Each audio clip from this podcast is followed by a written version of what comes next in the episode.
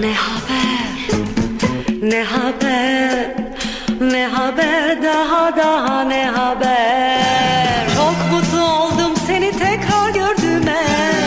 Ne güzel şey rastlamak bir sevdiğine. E anlat bakalım dostum senden ne haber?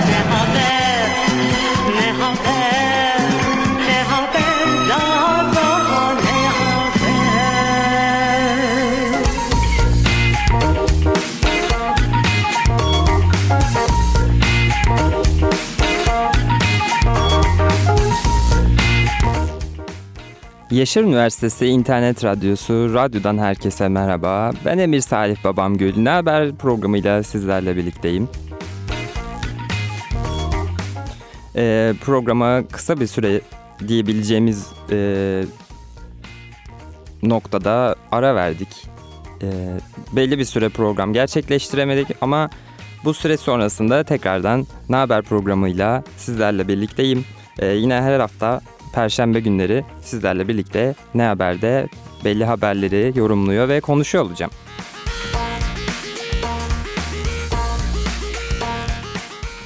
Ee, vakit kaybetmeden ilk haberimizle başlayalım. Ee, ilk haberimizde geçen programda konuşmuştuk. Böyle uçan arabalar, dronlar, bol bol bahsetmiştim size. Ee, uçan arabalardan, dronlardan. Bununla ilgili bir haberden bahsedeceğim size. Ee, Türkiye merkezli bir şirket e, açıklama yaptı geçtiğimiz günlerde ve bir prototip üzerine çalıştıklarını ve aslında uçan araba ve uçan araç hayalinin çok da uzak olmadığından bahsettiler yaptıkları açıklamada. Ee, haberi okuduğum sitede de ilginç bir başlık atılmış. Aircar şirketinin geliştirdiği uçan araba 2025'te göklerde diye e, bir başlık atılmış.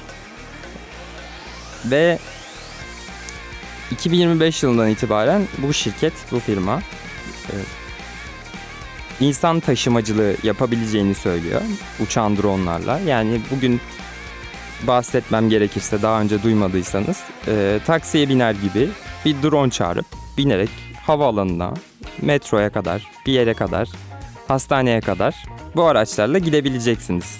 E, burada size e, sunulmak istenen hizmet bu. Verilmek istenen hizmet, e, hedeflenen şey bu bu noktada. E, tabii ki bugün büyük şehirlerimizde büyük trafik sorunları var. İstanbul'da insanlar çok fazla trafiğe takılmaktan e, mağduriyet yaşıyorlar. Bunu bir sorun olarak görüyorlar. İzmir'de de zaman zaman belli saatlerde özellikle işe gidiş ve dönüş saatlerinde çoğu kişiden trafiğe takıldım e, cümlesini duyabiliyoruz. Ya da derse geç kalan arkadaşlarımdan da bunu duyabiliyorum hocalarıma söylerken.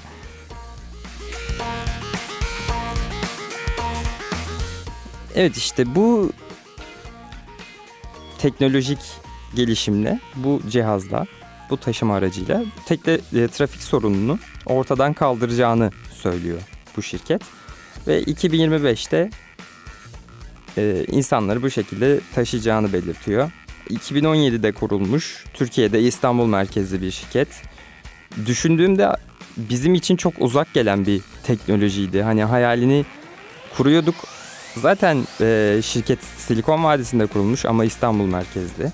Bunu da belirtmekte fayda var. E, daha sonra bu durumla ilgili belli kişiler e, farklı şirketler açıklamalarda yapmışlar. Buna benzer açıklamalar var.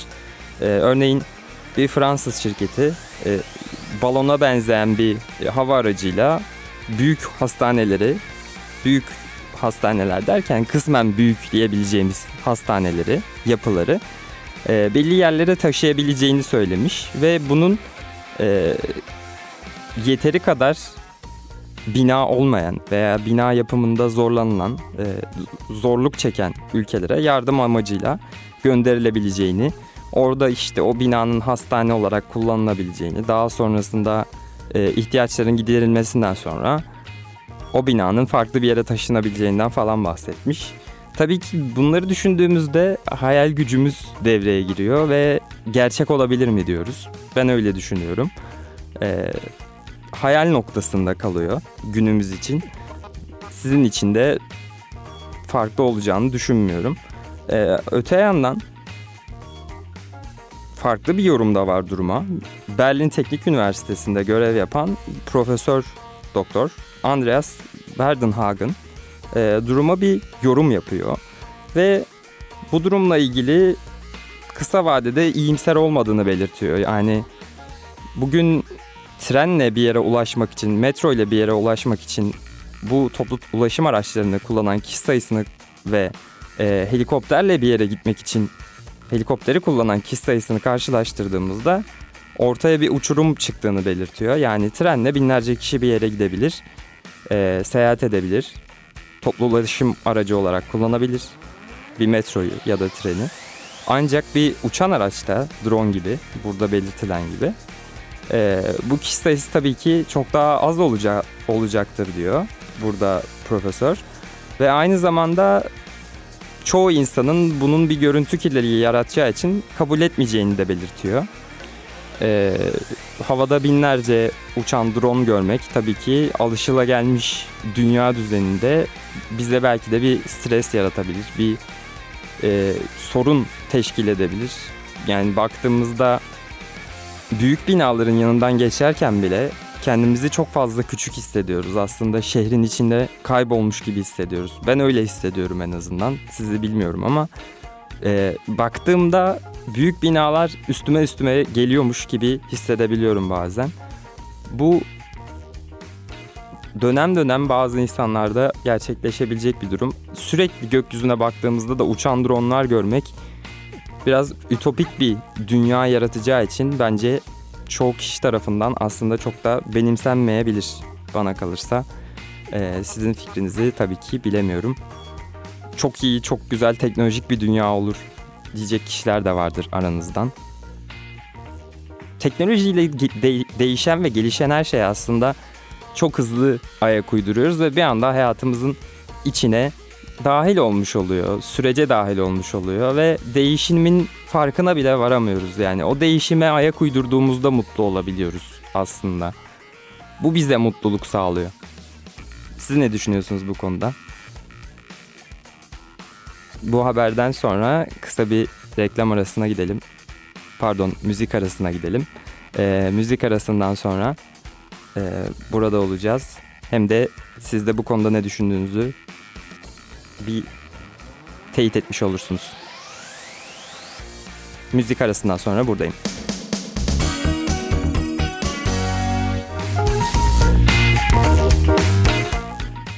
Müzik arasından sonra tekrar birlikteyiz.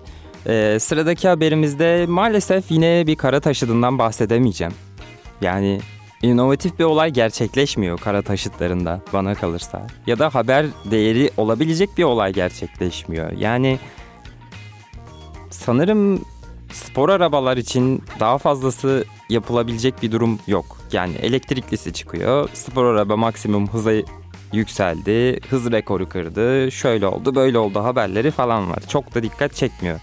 Ama bu Jetgiller çizgi filmini kim hayal ettiyse ve sonrasında yapım olarak hayata geçirdiyse, çocukluğumuzda, dünyada insanlara kim izlettiyse tebrik ediyorum.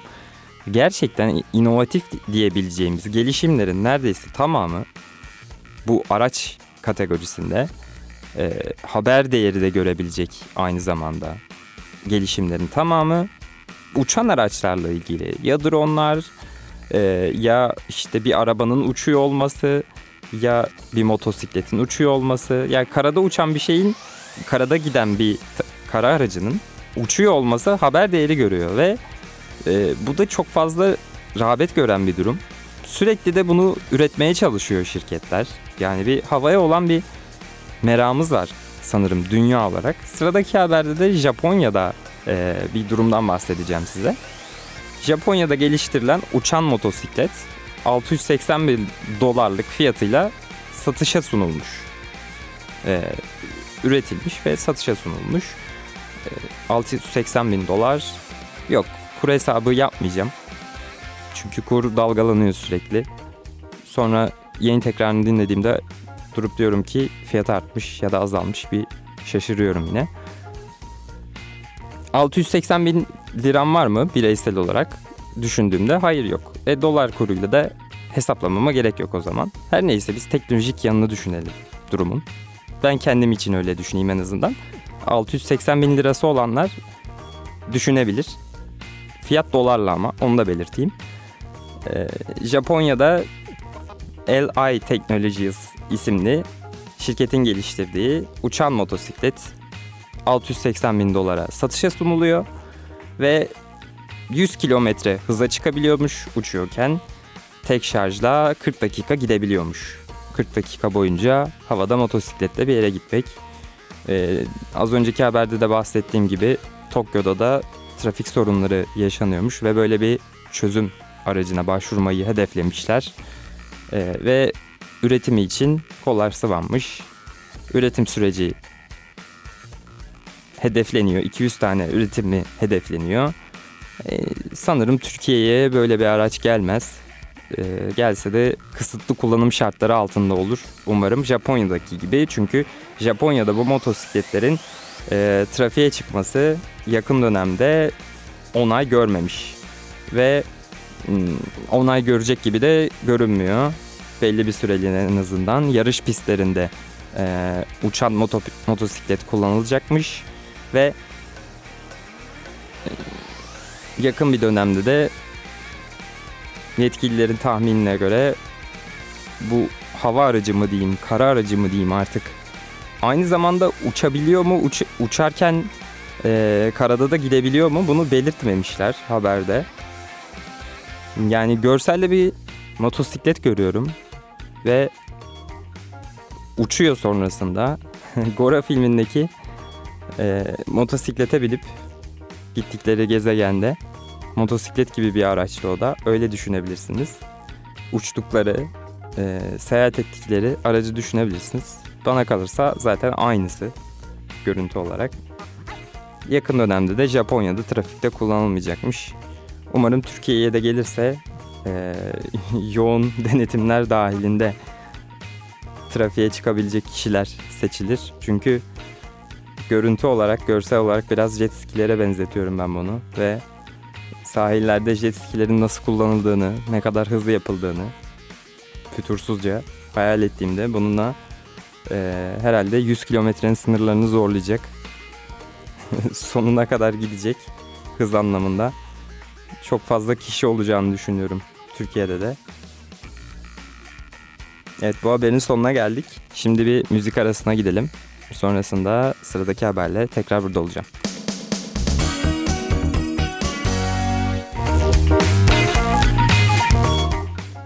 Müzik arasından sonra tekrar birlikteyiz. Sıradaki haberden önce biraz çocukluğuma gitmek istiyorum size. Çocukluğumdaki e, bir durumdan bahsetmek istiyorum. E, ben çocukken İzmir'e taşınmadan önce biz ailemle Sivas'ta yaşıyorken e, evimizin yanında minik bir bahçemiz vardı. O bahçeye belli işte sebzeler, meyveler mevsimine göre annemle babam ekerlerdi ve sonucunda işte onun süreci olurdu. Yok kazılırdı, işte tohum ekilirdi, sonra düzenli olarak sulanırdı.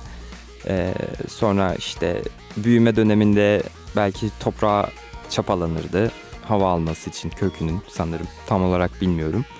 Ee, işte ve sonrasında bitki büyürdü. Bu süreç dahilinde ben de tabii ki e, kaçta yaşlarımdayım 6, 7, 8 diyebileceğim yaşlardayken kenarda işte oradaki toprakla ben de oynardım. Sürekli çamurdan evler vesaire yapardım. Ve kazardım yani toprağı ben de kazardım. Elimle böyle o çapalardan, küçük çapalardan annemle babam kızmazdı. Elime alırdım böyle kazardım. Topraktan çıkan nesnelere dikkat ederdim. İşte çivi çıkardı, bir cam parçası çıkardı korkardım hemen elimi kesmesin diye. Anneme söylerdim falan. Annem derdi başka bir yere kaz falan. Böyle durumlar vardı çocukluğumda. Şimdi o dönemde kazıyordum toprağa ve farklı şeyler buluyordum bahsettiğim gibi. Yani gazoz kapağı falan çıkıyordu. Mutlu oluyordum. Farklı bir şey çünkü. Hani topraktan bulunca daha bir farklı hissettiriyor insana. Çünkü emeğiniz de bulduğunuz için hani orada duran bir şey normalde görünmüyor ve kazdınız çıkardınız. Haberimize geldiğimizde toprağın altında ne bulabilirsiniz diye sorayım. Yani ben bulduklarımı söyledim işte. Çividir, cam parçasıdır, şişe kapağıdır. Başka pil çıkıyordu ara ara. Ama ben elimi sürmeye korkuyordum. Vuruyordum bazen yanlışlıkla pil ortadan ikiye ayrılmış falan oluyordu. Tehlikeli de bir durum sanırım. Ee, toprağın içinden bunlar çıkıyordu. Haberimizde ise Yeni Zel- Zelanda'da e, bahçelerine bakım yaptıkları sırada az önce benim bahsettiğim gibi işte belki de çapa yapıyorlardı, bir şey yapıyorlardı. Ee, bahçelerindeki bitkilerin büyümesi için vesaire. Ee, toprağın altında bir nesneye rast geliyorlar. Bu çapayı yapan, bakımı yapan kişiler ve şaşırıyorlar bir anda. Bir kısmını açıp bakıyorlar. Büyük bir şey yani. İlk başta mantar sanıyorlar ee, bu ürünü. Sonra diyorlar ki bir tadına bakalım ya acaba ne falan diye. Alıyorlar bir ısırık köşesinden bir yerinden koparıp ee, ve patates olduğunu anlıyorlar. Yerde kocaman duran şeyin toprağın altında ve bir şaşkınlık yaşıyorlar. Bu arada patatesi çiğken yediniz mi bilmiyorum ama e, benim denemişliğim de vardı. Çünkü e, yeğenim küçük yeğenim e, bebekliğinde çiğ patatesi böyle sanırım bahsedeceğim duruma, durumdan mütevellit e, elma sanarak yiyordu. Hani elma sanıyordu ve çiğ patatesi görünce isteyip yiyordu. Ben de tadına bakmıştım. Çok da ayırt edilmeyecek bir durum. E, bir noktada çiğ patatesin elmayla tadı. Ancak burada yerde gömülü olan patatesi yiyorlar ve patates olduğunu anlıyorlar. Tabii ki farklı bir durum yani. Toprağın altında elma büyüyeceğini tahmin etmedikleri için patates olduğunu e, anlayabiliyorlar bu durumdan. Çünkü elma bildiğiniz gibi ağaçta yetişir ve toprağın altında büyüyen şey de görsel olarak da patatestir. Yani mantar değilse ilk başta mantar sanmışlar çünkü. Sonrasında yaklaşık 8 kilogram olduğunu fark etmişler bu patatesin ve e, aslında şu ana kadar e, tek tekil olarak maksimum düzeyde büyüyebilen patates 5 kiloymuş. Ve bu patates Guinness Rekorlar kitabında e, kayıtlı ve 8 kilograma yakın olan patatesi bulan Yeni Zelandalı çiftimiz ise demişler ki biz de Guinness Rekorlar kitabına başvuralım. Gün geçmiyor ki yeni birileri yeni bir şeyler yapıp başarıp bulup Guinness Rekorlar kitabına başvurmasın. Bu da yine Guinness Rekorlar kitabına başvurulan e, farklı bir durum. Dünyanın en ağır tekil üretilmiş patatesiyle Guinness Rekorlar kitabına başvurulmuş. Yeni Zelanda'dan da cevap bekliyorlarmış. Evet bu haberin sonuna geldik. Şimdi kısa bir müzik arasına gidelim. Yeni Zelanda'daki 8 kilogramlık patatesimizden sonra müzik arasından sonra sıradaki haberle tekrar burada olacağım.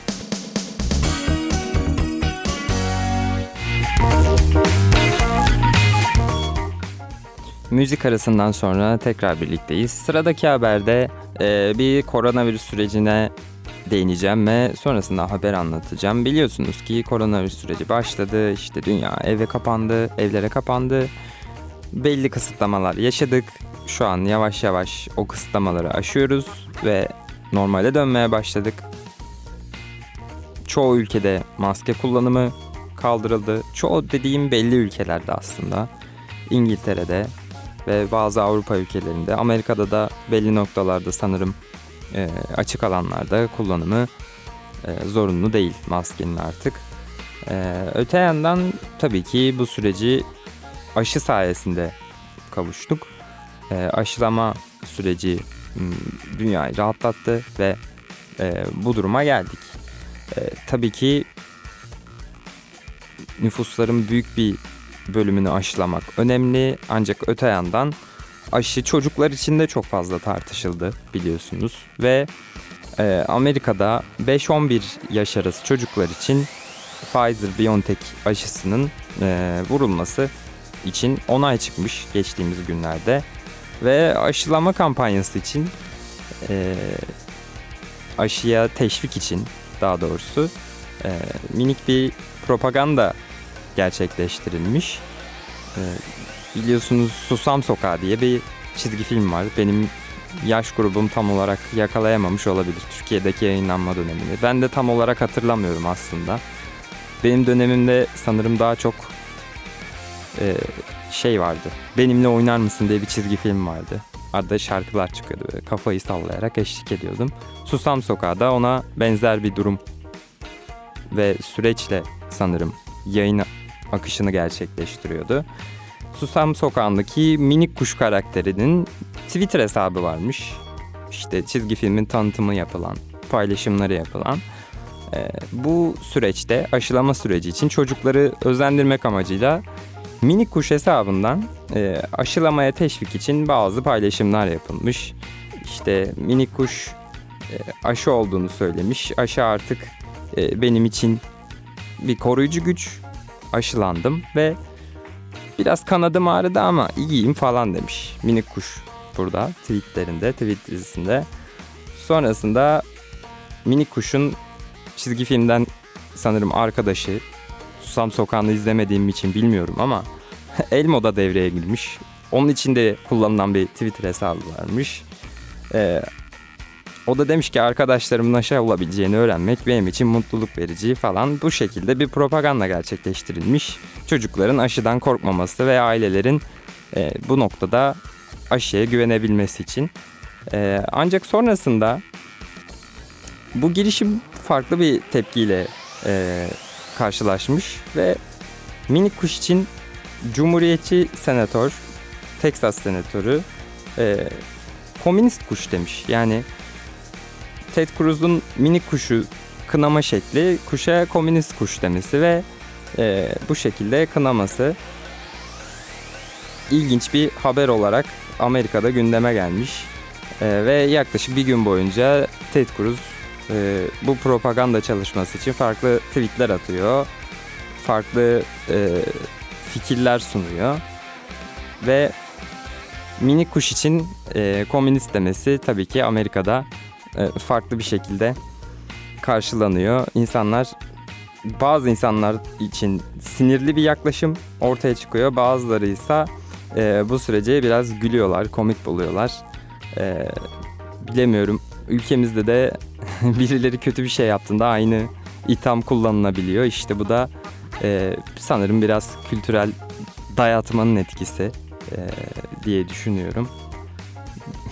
Komik bir e, söylemle, bir çıkışla bu dile getirilmiş ve aşı kampanyası için bu şekilde karşı çıkılmış. Tabii ki farklı bir şekilde de, düzgün bir şekilde de hani direkt böyle ithamlarda bulunmadan e, fikirler dile getirilebilirdi ama bir çizgi film karakterini de hani direkt böyle demek, komünistsin sen demek karaktere komik bir durum yaratıyor. Artık en azından e, 21. yüzyıl dünyasında 2021 yılında bunu söylemek biraz komik oluyor. Şimdi kısa bir müzik arasına gidelim. Sonrasında e, tekrar burada olacağız.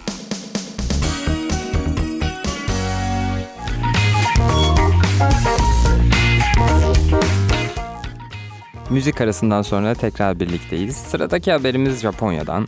Japonya'da Osaka Üniversitesi'nde tıp fakültesi binalarında kullanılan suyun yani binalarda binalarda tuvaletlerde kullanılan suyun yani e,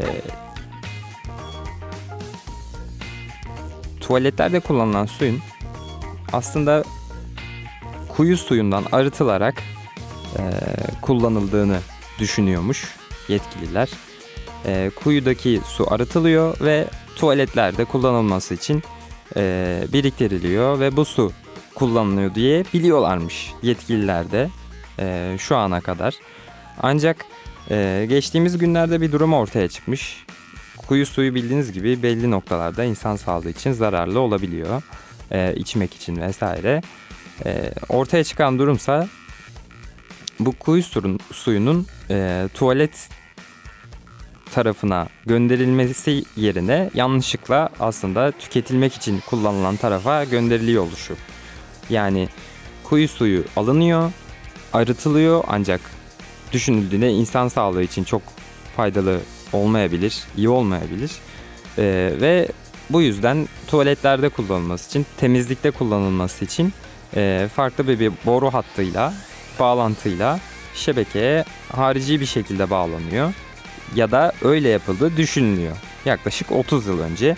Ancak e, ana şebekeye de yani içmek için ve gıda ihtiyaçlarını karşılamak için e, kullanılan suyla da karışıyor. Farkında olmadan yapılan bir hata sonucunda. E, ve insanlar 30 yıldır e, Osaka Üniversitesi'nde tıp fakültesi binalarında, yerleşkesinde aslında e, arıtılan ve tuvalet için kullanılması hedeflenen suyu içiyorlar ve e, bu şekilde e, tüketiyorlar. 30 yıl sonra yapılan teknik bakım sırasında e, geçtiğimiz günlerde bir bakıyorlar ki aslında kuyu suyunu e, sadece tuvaletlerde kullanması gerekiyorken o noktada e, yerleşke aslında tüm şebekeye dağılıyor o kuyu suyu. Her ne kadar arıtılmış olsa da e, tabii ki bir e, sağlıksal soruna sebebiyet verdi mi vermedi mi diye yetkililer e, şeye başlıyorlar araştırmaya.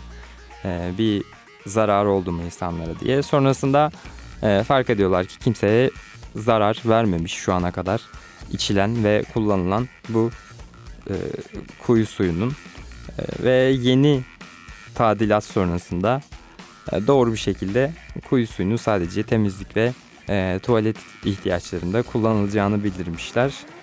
E, ve bu noktada bu hataya sebep olan kişiler defalarca kez özür dilemişler ve e, hatalarından dolayı mahcubiyet yaşamışlar. Japonya'dan da böyle ilginç bir e, haberi aktarmış oldum size. E, son haberdi. Bu haftalık e, ne haber için son haberimi dile getirmiş oldum. Önümüzdeki hafta Ne Haber programında e, yeni haberlerle ve yeni konularla sizlerle tekrar birlikte olacağım. E, önümüzdeki hafta Perşembe günü öğleden sonra 3 ile 4 arası Ne Haber programında görüşmek üzere. Kendinize iyi bakın. Hoşçakalın.